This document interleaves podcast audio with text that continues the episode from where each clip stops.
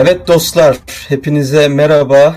Müşahit'in 4. bölümüne hoş geldiniz. Aybike ve Nezih Onur Kuru'yla bugün birlikteyiz ve yine programımızın formatına uygun olarak bir takım hap meseleleri, bir takım kilit meseleleri 30 dakikalık kesitlerle eniyle boyuyla konuşmaya devam edeceğiz. Sizler de program boyunca elbette sorularınızla, yorumlarınızla, merak ettiğiniz detaylarla bizlerle birlikte olabilirsiniz. Öncelikle iki konuğumun da rahat olduğuna emin olmak istiyorum. Hoş geldiniz ikiniz de. Zaten ikisini de tanıyorsunuz Daktilo1984 yayınlarından. Hemen şimdi konuya gelelim. Öncelikle neden böyle bir konu seçtik? Bugün ne konuşacağız? Bundan kısaca bahsedelim. Daha sonra her zaman olduğu gibi sorularımızla ısınacağız. Şimdi bildiğiniz gibi bir seçime yaklaşıyoruz. Ona girmiyorum bile. Bu seçimde AK Parti oyunun kurallarını değiştirmeye, özellikle kendi lehine olabilecek şekilde değiştirmeye çok meyilli davranışlar sergiliyor. Biz bunu mesela önceki seçimde ne formda gördük? Seçimi erkene alarak İYİ Parti'nin seçime girmesini engellemek formatında gördük. Daha önceki seçimlerde de farklı yöntemler, gerek seçim kanunuyla ilgili gerek farklı müdahaleleri olmuştu. Bunun da kapsamında bir seçim kanunu değişikliği yaşadık. Şimdi Nezih Onur seçim kanunu değişikliğinden de kısaca bahsedecektir. Ama tabii ki her seçim sisteminde olduğu gibi bütün oyun kurallarındaki herhangi bir değişiklik aktörlerin stratejilerini, davranış şekillerini, oy alma yöntemlerini, ittifak kurma modellerini hepsini etkiliyor, hepsini değiştiriyor ve bizler de bu seçim sürecini izleyen ve herhangi bir partiyi destekleyen insanlar olarak bunların farkında olmamız gerekiyor. Bunların doğurduğu riskleri de, fırsatları da, avantajları da iyi değerlendirmemiz gerekiyor. Bugün bu seçim kanunu değişikliği kapsamında bir muhalefet için parlamentoyu almanın ne kadar zorlaştığını ya da ne kadar kolaylaştığını ya da hangi şartlara bağlı olduğunu konuşacağız. Ben direkt Nezih Onur Kuru'ya burada sözü veriyorum. Daha sonra zaten Aybike'nin soruları, benim sorularıma devam edeceğiz. Teşekkür ederim davetiniz için Aybike ve Barış. Programınıza tekrar hayırlı olsun. Konuya girelim.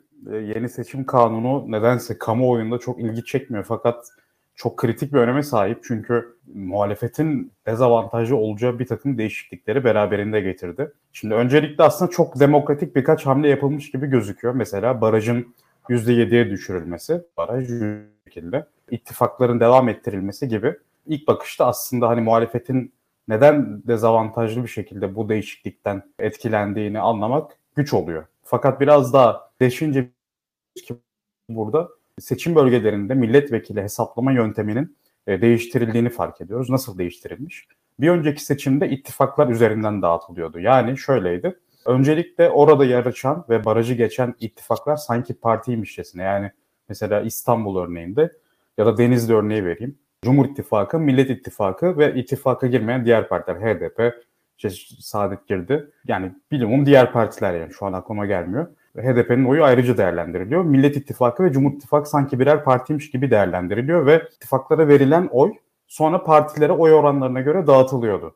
Yani bu şekilde ittifaklardaki herhangi bir partiye verilmiş oy oranı yüzde kaç olursa olsun işe yarıyordu. Yani söz gelimi mesela siz Saadet Partisi diyelim ki %1 oy aldı. Fakat Saadet Partisi'ne verilen %1 oy belki de Millet İttifakı'nı Cumhur İttifakı'nın önüne taşıyacak ve diyelim ki 7 sandalyeli bir bölgede sandalye dağılımı 4 cumhur, 3 millet olacakken 3 cumhur, 4 millet oluyor bu şekilde. Bu esası kaldırdılar ve en eski sisteme geri dönüldü. Yani doğrudan parti oy oranları üzerinden dağıtmaya geri dönüldü. Bu da AK Parti'nin işine geliyor. Çünkü Millet İttifakı'nın da birinci olduğu birçok ilde AK Parti birinci sırada geliyor ve son sıradaki sandalyeyi elde etmek için avantaj kazanıyor. Geçen seçimde şu mevcut dediğime bakmayın. Yeni kanun uygulanmış olsaydı eğer Millet İttifakı'nın milletvekili sayısı 19 azalacaktı. Çünkü Millet İttifakı az önce anlattığım sistem yardımıyla 19 vekil kazanmıştı ekstradan. Bu 19 vekil gidecekti. Cumhur İttifakı'nın da milletvekili sayısı 14 yükselecekti. Yani Cumhur İttifakı %53.7 oyla mecliste 358 sandalyeye yani neredeyse %60'a nitelikli çoğunluğa ulaşacaktı ve belki de milletvekillerinin transferiyle ya da bilemiyorum 360'a ulaşıp yeni bir anayasal değişikliğiyle referanduma götürebilecekti bu şekilde. Fakat Millet İttifakı için şöyle bir engel daha var. Yani bu ittifak sisteminin milletvekili hesaplanma sisteminin değişikliğiyle birlikte mevcut seçim kanununda da aslında yer alan, yenisinde de yer alan bir dezavantaj daha var. O da şu. Bizdeki 600 vekilin illere dağıtılmasındaki hesaplanma yöntemi az nüfuslu illeri kayırıyor. Az nüfuslu illerde de Cumhur İttifakı önde olduğu için Cumhur İttifakı bir önceki, yani Millet İttifakı'nın ittifak olarak avantajlı olduğu sistemde bile %46-47 ile meclis çoğunluğunu kazanabilirken şimdi ittifak avantajının kaldırıldığı sistemde %41-42 ile bile meclis çoğunluğunu elde edebilecek büyük bir avantaja kavuşuyor. Yani dolayısıyla muhalefetin toplamda HDP de dahil olmak üzere en azından %57-58'i görmesi gerekiyor. Şimdi ortak liste yapılması önemli aslında. Hani ortak liste yapılarak belki de bir partiyi en ön sıraya taşıyabilirdiniz. Fakat bunun çok mümkün olmadığını biz yerel seçimlerde gördük aslında. Yani hatırlayın, İYİ Parti ile HDP arasında yaşanan gerilimle birlikte iki partiden birinin aday çıkardığı birçok ilde diğer parti de aday çıkardı. Yani Balıkesir, Manisa, Denizli, işte Doğu'da Iğdır gibi illerde iki parti de, yani CHP'nin girmediği, İYİ Parti'nin Millet İttifakı'nı temsil ettiği illerde HDP de adaya çıkarınca buraları kazanamadı Millet İttifakı. Halbuki Manisa, Balıkesir ve Denizli'de Millet İttifakı referandumda hayırı birinci çıkarmıştı o illerde. Cumhurbaşkanlığı seçimlerinde de iddialıydı. Tüm adayların oylarını bir araya getirdiğinizde %50'lere yaklaşıyordu. Fakat 2019 yerel seçimlerindeki ekonomik krizin de iktidar oyunu olumsuz etkilediği bu seçimlerde bu avantajdan yararlanamadılar. Çünkü muhalefet ortak hareket etme stratejisini uygulayamamıştı. Şimdiki şartlarda İYİ Parti HDP gerginliğinin daha da arttığını görüyoruz. Açıklamalarla sürekli tansiyon yükseliyor. Bunun yanında ortak listeyi geçiyorum, aynı ittifakta yer alıp almayacakları da şüpheli olmaya başladı partilerin. Çünkü mesela bu da tartışılan bir husus. Şimdi ittifakların şu an partilere sağladığı tek avantaj barajı geçirmesi. Yani Deva Partisi, Gelecek Partisi veya işte Saadet Demokrat Parti gibi oy oranı %7'nin altında kalan, yani şu an anketlere göre kalan partiler ittifakları aslında bir bakıma mahkum. İttifaksız barajı aşmaları zor. Barajı aşsalar bile muhtemelen oy bölecekleri için o sinerjiden mahrum da kalmak istemeyeceklerdir. Ancak ittifakların az önce anlattığım illerde, yani seçim bölgelerinde milletvekili dağıtma sistemindeki rolünün kaldırılmasından ötürü ittifakların zaten barajı geçen partilere sağladığı bir katkı kalmıyor eğer ortak liste yapmıyorlarsa. Zaten İYİ Partililer de çok dikkat çekmedi ama kim olduğunu hatırlamıyorum. İYİ Parti'de yetkili birisi, yani parti genel başkan yardımcısı olabilir.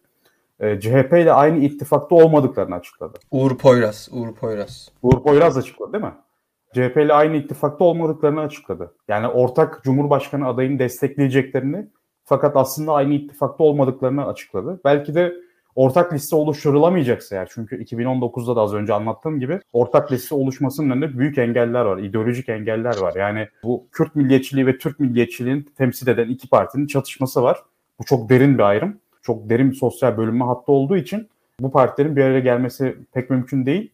CHP ile İYİ Parti'nin veya Deva Partisi gibi partilerin de bir araya gelip ortak liste oluşturması da pek mümkün görünmüyor. Dolayısıyla ben ortak liste oluşturulamayacağını düşünüyorum.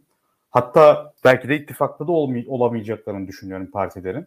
Birbirlerini dışlayacak, hatta birbirleriyle belki de belli bölgelerde rekabet edecek söylem ve politikaları ve aday tercihlerini de belirleyebileceklerini düşünüyorum.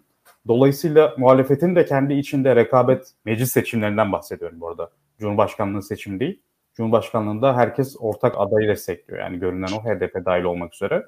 Meclis seçimlerinde büyük bir rekabetin yaşanabileceğini ve bunun muhalefet toplamda olumsuz etkileyebileceğini. Ayrıca şunu da hatırlayayım. Mesela Deva Partisi de kendi logosu ve amblemiyle, listesiyle seçime gireceğini ilan etti mesela. Ve sonrasında da duyduk ki Davutoğlu'nun Deva, Gelecek ve Saadet Partisi'ni birleştirme girişimleri de akim kaldı. Yani hatta Babacan bunun kendi yönetim kurullarında, onun adını unuttum şu an, orijinal adını, 21'de 21 oy oranıyla reddedildiğini de açıklamıştı. Deva Partisi bu üç partinin de bir araya gelerek seçimlere katılmasına soğuk bakıyor. İYİ Parti CHP'li ittifakta değiliz diyor. Deva kendi listemizle, kendi logomuzla seçime gireceğiz diyor. Diğer partilerin de oy oranı zaten çok yüksek değil. Saadet Demokrat Parti zaten geçen seçimde ittifakla katılmış. Yani muhtemelen yine öyle katılacak. Gelecek Partisi de bunu tercih edebilir. Dolayısıyla muhalefet birkaç listeyle birden yarışacak ve en az bence toplamda neredeyse %60 oya ihtiyaç duyuyorlar mecliste çoğunluğu sağlamak için. Yani en azından şunu söyleyebiliriz. Tüm engellere takılmamak adına muhalefetin toplamda %60'a ulaşacak bir strateji benimsemesi gerekiyor. Bu kolay bir şey değil. Meclis seçimlerinde çünkü herkes ayrı bir program izleyecek. Ulusal düzeyde de, yerel düzeyde de farklı söylem ve politikaları paylaşacak. Bakalım, izleyip göreceğiz yani. Elif'cim ya, çok güzel bir özet geçti. Teşekkür ederim. Ya ben şunu çok merak ediyorum. İşte bu önceki seçim sisteminde kıdemli hakim zorunluluğu vardı. Burada şimdi bu zorunluluk kalktı. Bu hani muhalefet bu açığı nasıl kapatır sence? Hani bu önümüzdeki seçim sisteminde sıkıntısını, başarısını çekeceğimiz bir konu mu?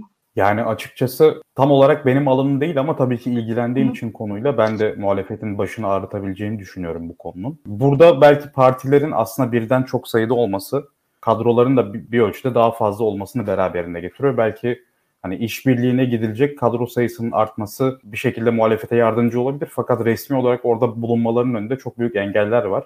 AK Parti ve MHP'nin atamış olduğu hakimlerin seçim kurullarında yer almasının önü son derece açılmış durumda. Bunu nasıl engellerler bilmiyorum. Aslında normalde vatandaşların seçimi izleme hakkı var zaten. Parti üyesi olsun olmasın. Bir şekilde o seçim takip sistemini kurabileceklerini düşünüyorum. Burada önemli olan şey şu: Cumhuriyet Halk Partisi haricindeki diğer muhalefet partilerinin Türkiye genelindeki örgütlenmeleri aslında çok da verimli değil. Yani Cumhuriyet Halk Partisi için de belki bu geçerli ama en azından hani muhalefetteki en eski parti yani. Hatta diğer partilerin hepsi yeni, Saadet haricinde. Dolayısıyla burada partilerin bölge bölge işbirlikleri daha da önemli, önem kazanacak. Mesela Doğu ve Güneydoğu aslında HDP'nin tek başına neredeyse muhalefeti temsil ettiği bir bölge ama HDP'ye yönelik baskılar olduğunu biliyoruz.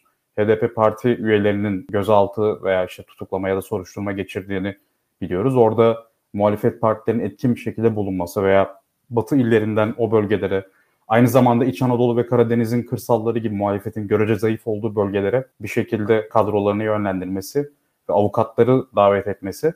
Önceki seçimde hatırlarsanız Muharrem İnce avukatlara çağrıda bulunmuştu. Bu çağrının yenilenmesi ve sürdürülmesi önemli. Ama yani gerçekten yasal olarak, yani kurumsal olarak sonuç, yani yasal deyince sanki demokratikmiş gibi algılanıyor da otokratik yasalar da var gördüğümüz üzere. Yani az önce konuştuğumuz seçim yasası mesela bunlardan bir tanesi. Yasal olarak birçok engel çıkarıyor muhalefetin önüne. Bunu aşmanın yollarına açıkçası son derece hakim değilim. Çünkü hani konum hukuk değil ama siyaset bilimci olduğum için yakından takip ediyorum. Fakat bu konuda uzmanlara da bir sormak lazım. Ben de merak ediyorum.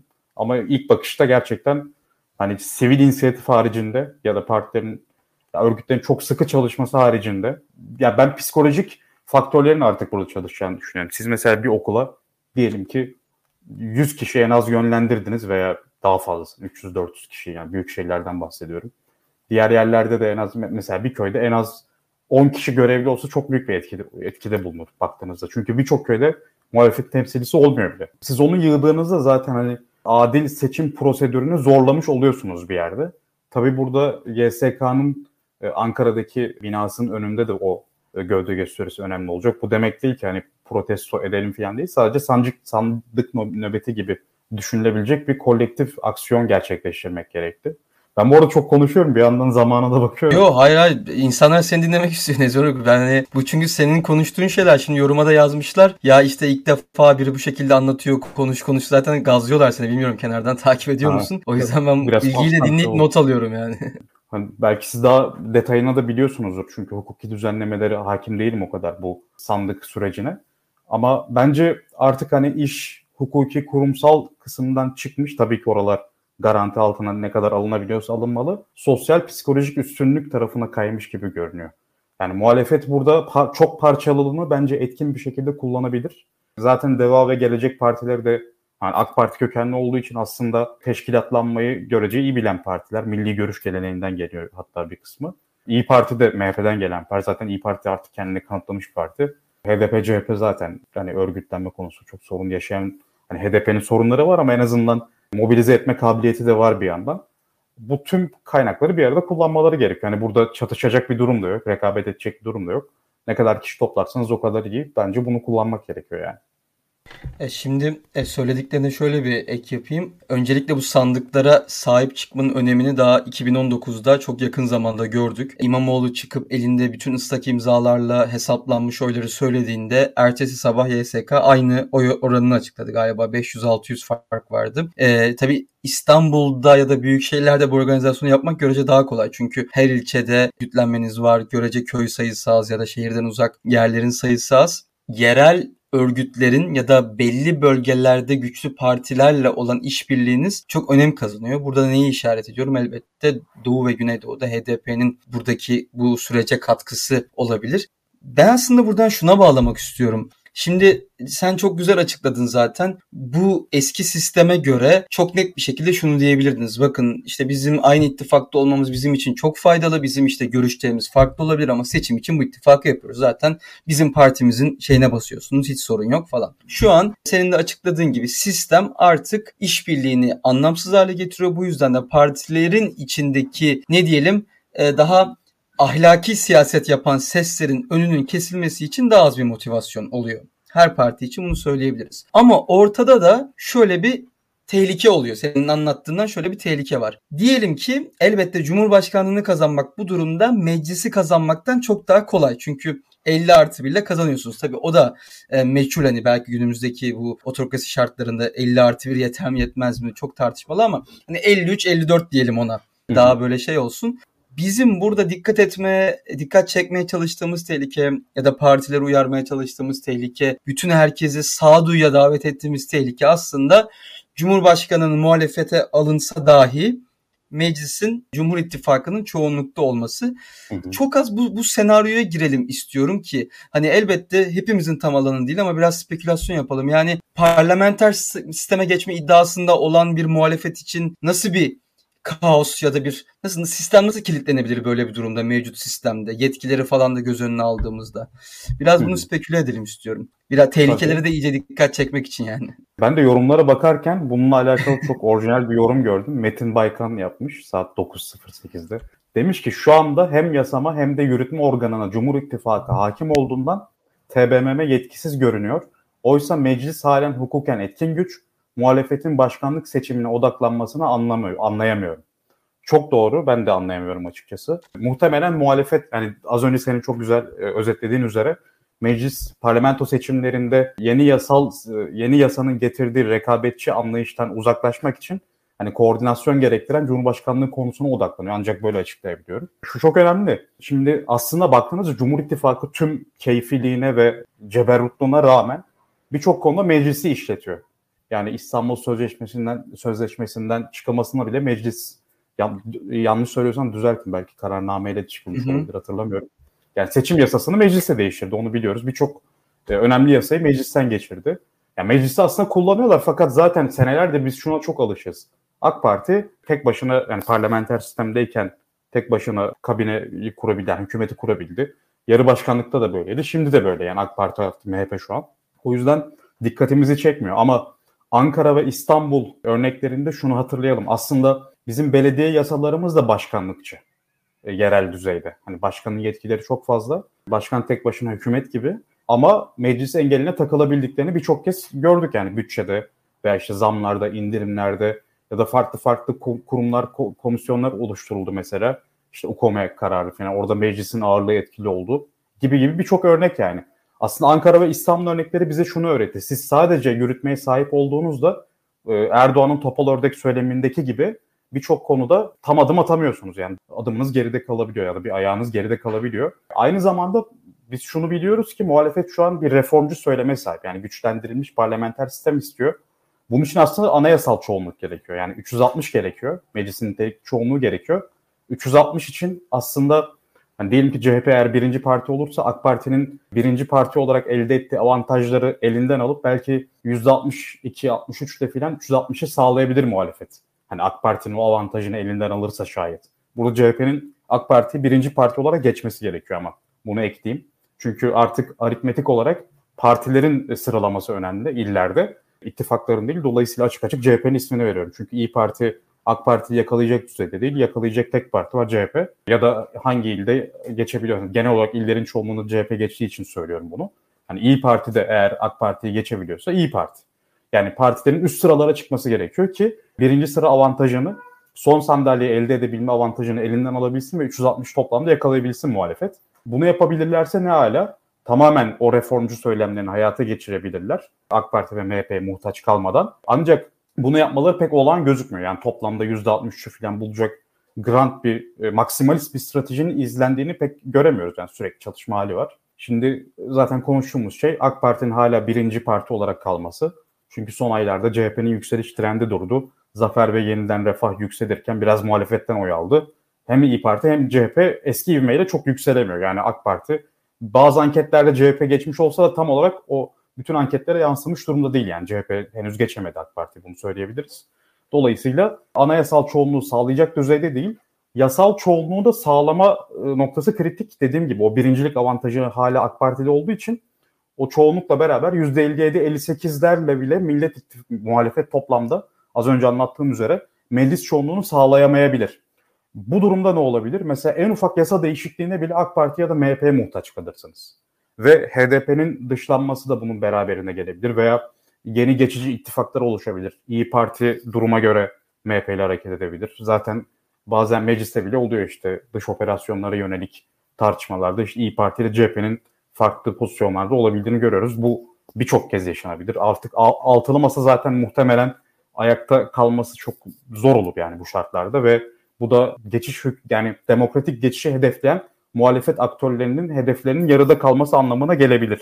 Dolayısıyla evet, çok önemli bir açıklama bu. Metin Bey hukukçu da olabilir, bilmiyorum yani daha detaylı ve nokta atışı böyle tarif ediyor. Okuyayım ben aynı zamanda. Mecliste çoğunluğu sağladığınız zaman Cumhurbaşkanı kararnamesini etkisiz kılacak kanun çıkarma gücüne sahip oluyorsunuz. Çünkü kanun kararnameden üstün yasal hiyerarşide. İkincisi TBMM başkanlığını kazanıyorsunuz. Bu da önemli. Yani meclisi kaptırdığınızda kabaca, yani Erdoğan'ın söylemiyle topal ördek durumuna düşmüş oluyorsunuz. Aynı zamanda sadece anayasal, yasal, işte yargı, bu arada yargı ve bürokraside de iktidarın, yani partinin daha doğrusu partilerin devleti ele geçirdiğini biliyoruz. Bunu açıkça tabir ifade edebiliriz. Sizin yeniden demokratik atamalar yapmanız için hani meclis çoğunluğu da sizde olmalı aslında. Sadece yürütme yetmiyor. Hani meclisin de seçtiği üyeler var. Orada siz yine avantajı belki de rakibinize veriyorsunuz. Yargı ve bürokrasideki Cumhur İttifakı hegemonyasını kıramıyorsunuz. Yani siz aslında iktidara geliyorsunuz ama muktedir olamıyorsunuz. Yani bu AK Parti ilk dönemlerinde vesayete karşı söylemlerinde çok kullanırdı. Belki de bir gerçeklik payı da vardı. Onu başka türlü bir şekilde yaşamaya başlayacak belki de muhalefet.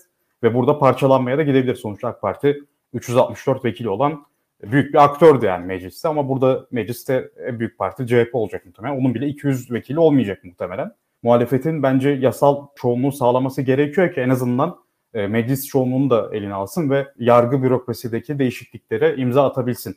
Yargı ve bürokrasiyi reformist bir şekilde değiştirmek için ama mesela diyelim ki Yargıtay'ın veya işte AYM'nin veya çeşitli bürokratik yapıların, yargısal yapıların sistemini değiştirmek içinse 360 gerekiyor.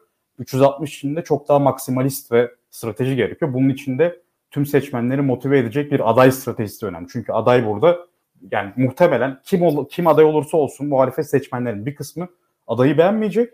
Yalnızca adaya oy vermeyecekler, partilere de oy vermeyecekler. Yani komple sandığa gitmeyecekler. Bu da önemli. O yüzden sandığa ne kadar fazla aday seçmen götürülebilirse o kadar iyi muhalefet için. Hani 360'ı da yakalayabilecek bir eşikte muhalefet, 300'ü de kaybedebilecek bir eşikte. Yani bu yeni sistemin öyle bir yapısı var ki eğer illerde birinci olmaya başlarsanız az önce anlattığım Cumhur İttifakı'nın avantajını bu kez siz kullanıyorsunuz. Bence muhalefetin bunu görüp bunu hedeflemesi lazım. Bilmiyorum, belki de görüyorlardır. Belki zaman içinde bu avantaj bize dönecek diye de bakıyor olabilirler yani. Ben sözü Aybike'ye vermeden önce tek bir şey ekleyeceğim. Bütün bu şeyden şöyle bir özet vurgulamak istiyorum ve Daktilo1984 izleyicilerinin de etrafına yaymasının, çevresindekileri hatırlatmasını istiyorum. Yani seçim gecesi orada yüzdesel dilimde Millet İttifakı'nın ya da muhalefetin %bilmem kaç olup diğerinden daha ileri olması, %100 üstünden olması hiçbir şey ifade etmiyor. Bunun olmasının tek amacı zaten mecliste çoğunluğu elde etmek. Yeni sistem dolayısıyla da bu yüzdelik farkların anlamı %57-58'e çıkana dek bir anlam ifade etmiyor ve illerde birinci olmanız gerekiyor. Dolayısıyla muhalefetin anketlere bakarken, şeye bakarken muhalefetin o yüzde kaç toplam diye bakmak aslında iyi bir anket okuması değil bu yeni sistemde. Aa işte çok iyi %53 olduk, 55 olduk, buradan düşmez falan filan değil. Bunu bütün bilinçli seçim takipçisi vatandaşların hem farkında olması hem de etrafına, çevresine çok, çok iyi bir şekilde anlatması gerekiyor diyorum. Aybike'ye sözü veriyorum. Şimdi ben son sorumu çok merak ediyorum. Bu yeni yasa erken seçim ihtimali nasıl etkiledi? Yani bunu hani nasıl değerlendiriyorsun yeni yasanın etkisi olarak? Bana kalırsa erken seçimin dinamikleri aslında şöyle, nasıl tarif edeyim bunu? Bence yeni yasadan çok diğer dinamiklere bağlı. Biraz hazırlıksız yakalandım bu soruya. Biraz daha derin düşünmem lazım da konuşurken bir şeyler aklıma gelir diye. Aslında gerçekten ilk faktör olarak düşündüğüm ekonomik faktörleri ele almak lazım. Hani yakın zamanda ben enflasyonun görece toparlanmasını beklemiyorum. Erdoğan'ın da hani seçimleri rahat rahat kazanabilecek oy oranlarına erişmesini beklemiyorum. Hani ikinci tura kalıp bir şekilde bunun avantajını kullanabilme opsiyonunu düşünebilirler. Belki Kemal Kılıçdaroğlu'nun adaylığının erken açıklanması onları motive edebilir. Yani belki Kemal Kılıçdaroğlu'nun oy oranı hani Mansur Yavaş ve Ekrem İmamoğlu'na kıyasla biraz daha geride olduğu için ikinci tura bırakabiliriz gibi düşünebilirler. Ama ben yine de çok muhtemel görmüyorum. Çünkü enflasyon ya inanılmaz bir seviyede baktığınızda, yani aslında üretici fiyatları endeksine bakıyorum ben TÜİK'in. %101 miydi en son? Yani %100'ün üzerinde diye hatırlıyorum. Yani artık aslında devlet bile kabul etmişti, iktidar bile kabul etmişti o %100'ü aştığını. Yani işsizlik, istihdam dengesini biraz kendi lehlerine kontrol edebiliyorlar gibi, ama o verilerde de bir gariplik oldu, ortaya çıktı. İşkur'un verilerinde mesela işsiz sayısında artış var. TÜİK'in işsiz tanımına göre işsizler azalsa da aslında iş aramayı bırakanlarla birlikte muhtemelen işsiz sayısı da azalmıyor o kadar. Yani istihdam düşmüyor evet bir şekilde, çünkü üretimi zorla çeviriyorlar. İnsanlar karın tokluğunda da olsa bir şekilde çalışıyor. Ama yani yine de işsizlik o kadar azalmıyor. Hani işsizliği de muazzam bir ölçüde düşürmüş olsaydı gerçekten ve enflasyonu biraz kontrol altına alabilmiş olsaydı, Kemal Bey'in de adaylığına bağlı olarak belki de seçime gidebilirlerdi. Ama ben zannetmiyorum böyle olacağını. Biraz daha kendilerine süre tanıyacaklarını düşünüyorum. Ama Türkiye siyaseti bu. Farklı tabii gelişmeler de yaşanabilir. AK Parti MHP arasında farklı bir anlaşma olabilir. Yani Türkiye olduğu için çok öyle spesifik bir yorum yapamıyorum. Sen ama bence Aybeke'nin buna bir cevabı var. Yani bu soruyu sorduğuna göre senin bir argümanın var. Seni merak ediyorum. Ya açıkçası tam benim kendi merak ettiğim bir soruydu bu aslında. Yani içinden çıkamadım. Ya şöyle, bence güzel bir soruydu. Şimdi ben şöyle düşündüm ilk soruyu sorduğunda. Bu seçim kanunu onlara bir avantaj getiriyor. Diğer avantaj ne olabilir erken seçim yapmanın? İşte ekonomik kötüleşmenin henüz artmadan seçime gitmesi ve enflasyonun daha da kötüleşeceği tahmini üzerine işte kışın fatura miktarlarının artmadan olması, ama şu an baktığımızda herhalde teknik olarak dahi bir Aralık'tan önce yapılamıyor. Yani en son hesaplamıştım. Yani Kasım sonu Aralık başı, evet, ki Türkiye'de pek yaygın değildir. Hani Aralık'ta, Ocak'ta falan bir seçim yapmak. Zaten hava şartları da lojistik olarak da pek müsaade etmez buna belli bölgelerde. O yüzden ben artık yavaş yavaş bittiğini düşünüyorum ki az önce saydığımız seçim kanunundan faydalanma avantajını da bitirmeyeceklerdir. Şimdi sen söyleyince aklıma bir şey daha geldi. Biz sürekli biraz korku basıyor gibi oluyoruz ama aslında konuşmamızın sebebi de bunun henüz geri döndürülebilir. Yani insanlar buna uyanırsa toparlanabilir olması. O yüzden ısrarla vurguluyoruz. Şöyle bir durum var. Şayet bu dediğimiz durum gerçekleşmezse, yani çift turlu bir seçimde ilk turda muhalefet kazanamazsa başkanlığı, hele bir de üstüne bu çoğunluk Cumhur İttifakı'na geçerse, herhalde ikinci tur için bu inanılmaz bir koz olacaktır Recep Tayyip Erdoğan için. Ve 2015'te zaten bu halkın, ne diyelim, halkımızın yönetilememe, istikrarsızlaşma korkusunun nelere yol açabildiğini, bir anda 3 ay içinde, 4 ay içinde oy tercihlerinin nasıl değişebildiğini hemen gördük, geçişlerin nasıl olabildiğini. Herhalde o 2 hafta çok enteresan bir 2 hafta olur ve hiç beklemediğimiz bir şekilde de, yani şu an ikinci tur konusunda biraz daha rahat muhalifler. İkinci tura kalsa bile adaylar avantajlı gözüküyor birçoğu gibi bir durum var. Herhalde bu bile değişebilir o 2 hafta içinde bir kampanya sürecinde. Tabii bir de şimdi Muharrem İnce değil de özellikle Ümit Özdağ'ın adaylığı da söz konusu olabilir. Muharrem İnce ile de beraber. Yani Kemal Kılıçdaroğlu aday olursa muhtemelen Muharrem İnce de olur. Çünkü yani Muharrem İnce Kemal Kılıçdaroğlu'nun muhalefetinden ötürü bir partiye ayrılmış birisi. Onların Muharrem İnce seçmenin ben Tayyip Erdoğan'a doğrudan oy, yani %20'den azı muhtemelen, tahminim o yani. Erdoğan'a oy verir muhtemelen eğer verirse. Fakat Ümit Özdağ seçmeninde işler değişebilir. Çünkü Ümit Özdağ sadece muhalefetten oy almıyor. Biz şimdi Twitter'da Özdağ destekçilerinin aslında yani böyle İYİ Parti çizgisine yakın veya ne diyelim, yani en azından iktidar safında olmayan insanlar, yani genç erkekler olduğunu görüyoruz. Fakat Zafer Partisi seçmenleri sadece bunlardan ibaret değil. Yani MHP'den kopan, AK Parti'den kopan veya 2018'de oy kullanmamış olan veya ilk kez oy kullanacak olan kişiler de var. Zafer Partisi aslında bizdeki sistem karşıtı. Ya tabii bence AK Parti bunun ilk örneği de, ya da Refah Partisi filan, ama hani batıdaki örneklerine çok yakın bir örnek olarak ilki Türkiye'deki. Hem muhalefetteki hem iktidardaki partilerin birbirlerine benzeyen sıkıcı merkez siyaset yaptığını iddia edip halkın gerçekten sesini, duygularını siyasete aktarabildiğini, gerçek gündemini taşıyabildiğini öne süren bir parti tabii ki de muhalefet için bir dezavantaj yaratıyor ve ikinci turda yani nasıl bir oy tercihinde bulunurlar bu da şüpheli. Dediğin gibi kesinlikle meclis avantajı burada Cumhur İttifakı'na yarar. Tabii burada Kürt siyasetine dair belli söylemler öne çıkabilir. Hani HDP seçmeninin bir kısmını muhalefeti desteklemeye demotive edecek İYİ Parti HDP gerginlikleri yaratılabilir. Veya tam tersi bir havuç sopa denkleminde Kürt seçmenleri iktidar tarafına bir şekilde yaklaştırabilecek şeyler söylenebilir. Ya da senin anlattığın gibi 2015-7 Haziran 1 Kasım arasındaki süreçler o kadar sert şeyler yaşanacağını ben düşünmüyorum. Fakat bunlar da yaşanabilir ve muhalefet için gerçekten yani bence bu senaryoya hazırlıklı olması gerekiyor tamam ama ikinci tura kalınmaması daha faydalı olur yani muhalefet adına. Yani meclis çoğunluğunu zaten kaybetmemek önemli. Bu arada bu yayını izleyen herkes mutlaka yandaki yorumları, ya biz yanda görüyoruz gerçi de YouTube'da da yanda gözüküyor sonradan izlenince de. Mutlaka takip etmeli çünkü çok ben bilgileniyorum yani çünkü ben hukukçu değilim unutuyorum. Yani biz lisansta alıyoruz böyle anayasa hukuku, idare hukuku ama insan unutuyor mesela HSK için yani daha fazla sayı gerekiyor. HSK üye atamak için filan mesela. Öyle aslında çok önemli olan detaylar da var. Mutlaka yorumlar takip edilmeli bence bu yayın izlenirken. Buradan da şöyle bir çağrı yapayım ben. Vakti bayağı bir açtık herhalde. Yani anayasa hukukunu iyi bilen, siyaset bilimini de az çok takip eden insanlar mutlaka bu konuda yazsın, çizsin, bize göndersin, Daktilo'ya gönderebilir. İşte ben Politik Yol'da yazıyorum mesela Politik Yol'a gönderebilir, başka mecralara gönderebilir. Kamuoyu bu konuda çok bilgisiz. Ya çok da teknik meseleler aslında bizim bunları ya benim bile yani ben doktorayı tamamlamak üzereyim. Yani siyaset bilim doktorasına sahip birisinin bu kadar hukuk detayı bilmesine çok gerek yok. Normalde de işte Türkiye'de bilmeniz gerekiyor. Eğer siyaseti yakından takip ediyorsanız hem siyaseti canlı yayınlarda tartışanlar için hem de siyaseti yakından takip edenler için bu bilgiler çok değerli. Bence herkes bu konularda yazmalı yani bilgisini ortaya koymalı diye düşünüyorum. Nezih, Onur gerçekten çok teşekkürler. Bence içinden birçok klip çıkacak ve böyle çok hap bir şekilde net bir şekilde açıklanan birçok noktaya değindik. Bir arkadaşımıza yazmış Barış Hoca rom mu içiyor diye bu reklamda yapmış olan Daktilo1984'ün sucusu. Siz de bir gün edinirsiniz. Güzel bir materyal.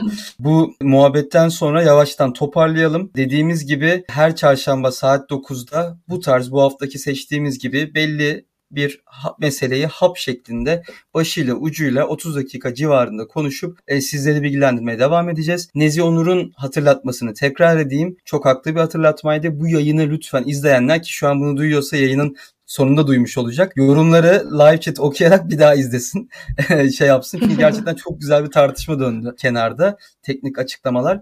Bizi dinlediğiniz için çok teşekkürler. Podcast olarak da dinleyebilirsiniz yayını ilerleyen günlerde. Nezih Onur çok teşekkürler. Aybike çok teşekkürler. Ben teşekkür ederim. Ben çok konuştum ama ya. Ay ama bu programın formatı bu. Bu programın formatı zaten olması gereken oldu. Olması gereken bilmiyorum oldu. Eğer Nezih Onur çok doğru noktalara parmak bas ve iyi ki bu kadar güzel açıkladı diyorsanız lütfen yorumlara belirtin dostlar. Biz de Nezih Onur da emin olsun. Ve böyle açıklamalara devam etsin. Biz de bilgilendirelim. Tüm dinleyicilerimize iyi akşamlar. Kendinize çok iyi bakın.